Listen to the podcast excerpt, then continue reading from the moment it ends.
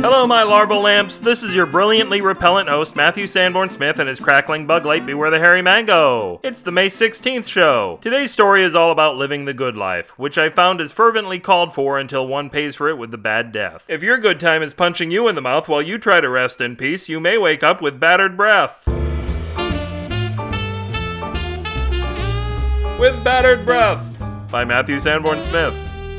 When Desmond bought himself an air fryer, he thought he'd be shedding off the pounds by cutting out the deep fry grease that had become part of his daily life. He deep fried chicken nearly every night, except when he ran out and had to resort to deep fried cow. He deep fried the vegetables alongside of that, and in the evening enjoyed a deep fried martini. Mornings meant deep fried fruity pebbles with a glass of deep fried orange juice. For lunch, he just had fries, but they were deep. He made sure each of them was steeped in philosophy before he ate them. His arteries were kind of deeply fried by association, as well as his heart's will to squeeze out its next few thousand beats. It was kind of like he was slow cooking himself from the inside out. His dog, Sparky Mary, licked her chops in anticipation, praying to her toy sized dog god to survive just long enough to hear the heavenly oven timer in Desmond's chest ding its dinger one day so that Sparky Mary could be licking his chops too. Desmond felt his doggy eyeing him and occasionally chewing him when he had the feeling in his extremities. He didn't really mind being Sparky Mary's finest meal, but he was afraid of her choking on his tiny sharp bones, the chicken ones that were lodged in his stomach at any given time. It was time he shaped up, and so the air fryer. To Desmond's horror, he opened the appliances box to discover it wasn't a tiny marvel of fat free convection at all. Instead, he bought a device that literally fried the air. It was too much for him. As much as he wanted to turn his life around, the manufacturers of things, who had destroyed so many lives before his, had finally found their end to finishing him off. Desmond was unable to resist its rich, flaky air. He breathed it in deeply. It was like being able to inhale an entire croissant up each nostril and feel them fighting their way down his windpipe to see which made lung time first. Up until this point, breathing had always been a rude type of nuisance to him. Now he actually liked doing it. So, in a way, his new fryer was making him healthier than ever. But even when the entire American Medical Association ganged up on the problem, they were unable to determine what that way was. Besides, even if it did exist, in all the other ways he was killing himself faster than ever. The best they could do for him now was to suggest the greatest barbecue sauce to baste himself in for Sparky Mary's big reward, which Desmond had inadvertently bumped up to overnight delivery.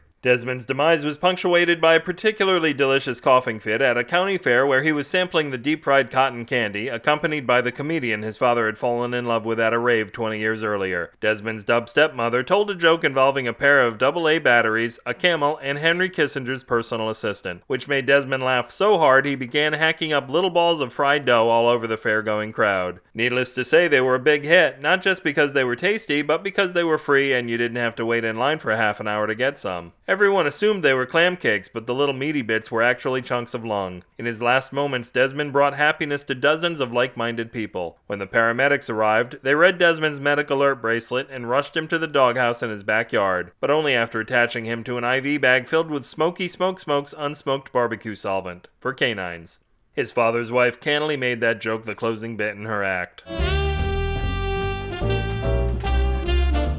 If this story smoked your joints, you can rub it and other tasty goos on the web slice of the fried rice bewarethehairymango.com. Leaked conspicuously from the comments for this post or kimchi mail me and we'll ferment in our own sauces at matthew at bewarethehairymango.com or write a sweet letter to that lovely Korean woman at bewarethehairymango at gmail.com. Whenever we tried keeping up with the Mr. Joneses, the SF and SF signal used to stand for Sanctimonious Farmhouse, that shitty place where the neighbors looked down on our two-legged ways. Our lowest moment was at the village fun fair when they beat our asses at the seven-legged race. We might have done better if Long John Silver's scabbard hadn't been poking us in the ribs the whole way. Had we but world enough and time, we could scroll through every tweet ever at twitter.com slash upwithgravity. What an awful 17 minutes that would be. Send me your bossest thoughts and your employeeist regards for the end of the mango in text or audio, and they'll probably get heard on the final show. You'll very likely come up with something better than I ever could. If you give me your money, I promise to pay it forward. It'll be to the people that I owe, but I see that as a win-win. And with just a little more skill on my part, I can trick you into agreeing with me. This podcast shoves lookers on out of the way while rushing into the fray, which unfortunately happens to be on a building ledge 10 stories up, and the fray turns out to be in your grandmother's sweater, but it's between two burly Russian acrobats who are tangled up in her bra down on the ninth story. However, the day is saved by your mad editing skills, which delete the lower stories until you're all safely back on the Creative Commons Attribution Non Commercial Share Alike 4.0 International License.